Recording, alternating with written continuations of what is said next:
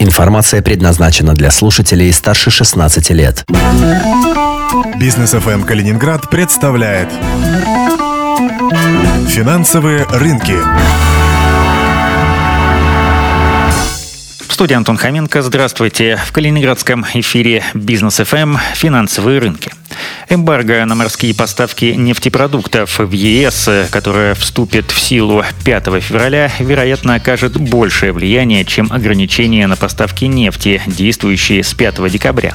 Страны Большой Семерки, ЕС и Австралия также ввели 5 декабря потолок цен на российскую нефть в размере 60 долларов за баррель. Аналогичный потолок с 5 февраля планируется установить и на российские нефтепродукты.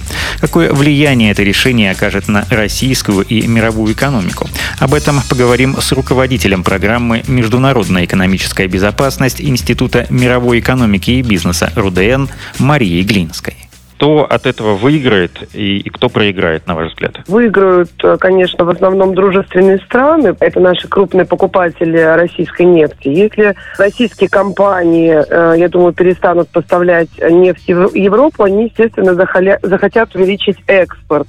Причем, э, скорее всего, с дисконтом. Я думаю, это прежде всего Индия, Китай и Турция. Также США является одним из самых крупных производителей нефтепродуктов в мире, поскольку поскольку тема с э, введением эмбарго 5 февраля – это продолжение э, темы введения потолка на нефть, которое произошло 5 декабря 2022 года. Вот. И э, что касается именно того, что произойдет 5 февраля, то это введение эмбарго на нефтепродукты, да, то есть не на сырую нефть, а на нефтепродукты. А США как раз является одним из производителей вот этих нефтепродуктов в мире.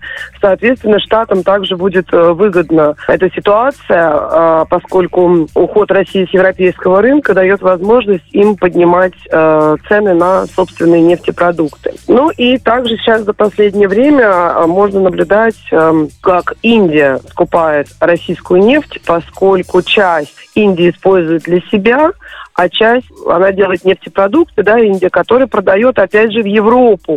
Поэтому, соответственно, происходит увеличение поставок нефти, и э, продукты снова идут, опять же, туда. При этом, э, я думаю, что Россия в целом э, может э, получать процент некий от этих сделок, э, если договориться с Индией. А как изменится цена на нефть? В первую очередь интересует не Юралс, а именно бренд «Североморская смесь». Я лично думаю, что э, нефть марки бренд существенно не должна э, увеличить свою стоимость из-за введения эмбарго, поскольку эмбарго, в принципе, должно привести к сокращению стоимости топлива, на внешнем рынке. И, ну, соответственно, покупатели будут э, просить дисконт, да, как сейчас происходит это с нефтью. Вот. А поэтому существенного скачка именно э, на нефть марки бренд не должно быть. Вот. Единственное, что, я думаю, будут сложности с э, поставками российского топлива на экспорт, и они могут привести к временному увеличению предложения на нашем же внутреннем российском топливном рынке. Например, в прошлом году это спровоцировало падение оптовых цен на топливо в Российской Федерации. И биржевые цены на топливо в России на этот раз, если сократятся, то, скорее всего, не более чем на 5-10% от текущих уровней. Так как э, часть реакции рынка, скажем так, топливного, да, нефтяного, она уже произошла в начале января 2023 года. Естественно, этого будет недостаточно, чтобы розничные цены на АЗС снизились, потому что как минимум до сезонного всплеска спроса на топливо в марте, ценовые значения, вероятно, будут удерживаться на текущих уровнях. А как вся эта ситуация, на ваш взгляд, может отразиться на котировках российских и зарубежных нефтеперерабатывающих компаний? Введение санкций, ну, конечно, безусловно, влияет на котировки компаний. А, я думаю, здесь э, центральной фигурой, так скажем, выступает Лукойл, потому что Лукойл, естественно, находится как один из э, самых крупных поставщиков э, в наиболее уязвимом положении.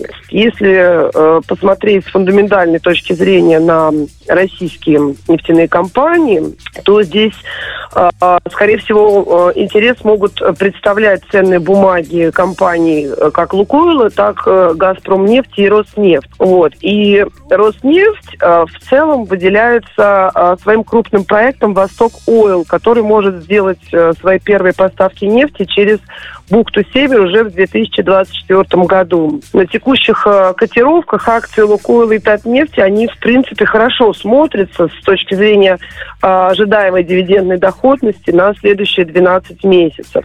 Поэтому представляют интерес э, для инвесторов ценные бумаги наших компаний. Но, соответственно, в любом случае доходность их на ближайшее время будет падать.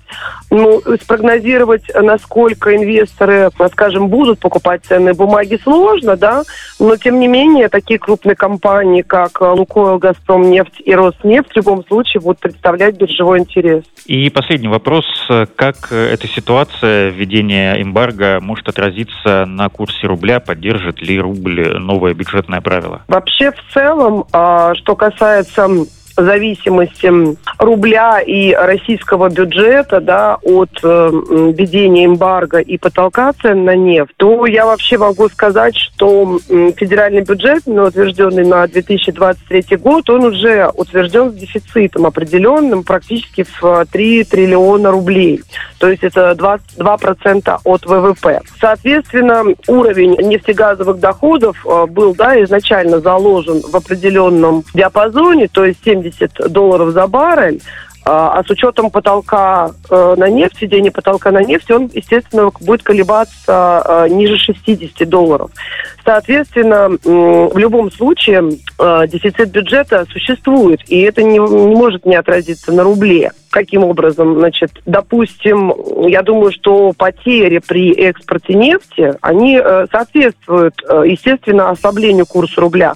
Но это, на мой взгляд, должно произойти э, не резко, то есть это будет буквально 1%, то есть примерно 60 копеек в текущих условиях. Введение эмбарго на поставки российской нефти – это, в принципе, длительный процесс, не одного дня, и пока в целом нет ясности, как он будет проходить потому что речь идет о замещении а, почти половины российского нефтяного экспорта. И кроме этого стоит учитывать замедление роста э, на азиатских рынках, на которые будет переориентироваться российский нефтяной экспорт. Соответственно, здесь могут проигрываться различные сценарии поведения рубля, но реализация этих сценариев, влияние, скажем так, нефтяного эмбарго на курс рубля, зависит также от того, настанет ли глобальная рецессия. Без рецессии при сокращении поступлений от продажи нефти курс рубля может оказаться примерно в диапазоне 70-80 а, а, рублей за доллар. И я вот еще хочу отметить, что ситуация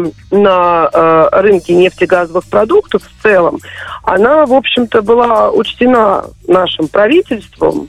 И в ноябре 2022 года был издан закон в Российской Федерации об увеличении налоговой нагрузки на газовую нефтяную отрасли на ближайшие два года, то есть э, до конца 2025 года. Собственно говоря, этот закон как раз-таки стабилизирует положение рубля и компенсирует дефицит бюджета российского порядка э, на, ну, примерно на 3 триллиона рублей. Почему? Потому что этим законом предусмотрено повышение налога на прибыль для экспортеров газа и нефти до э, 34%. Э, то есть это как раз вот НДПИ, так называемый, да, э, налог на доходы от э, природных э, э, ископаемых. И, соответственно, э, этот налог ввели как для газовых компаний, так и для нефтяной отрасли э, и для угледобывающих компаний.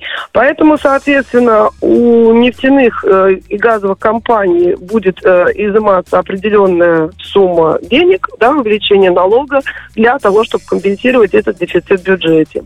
Поэтому я думаю, что колебания рубля более чем на, может быть, 60 копеек или на рубль, то есть 1-2% не должно произойти в связи с введением нефтяного эмбарго.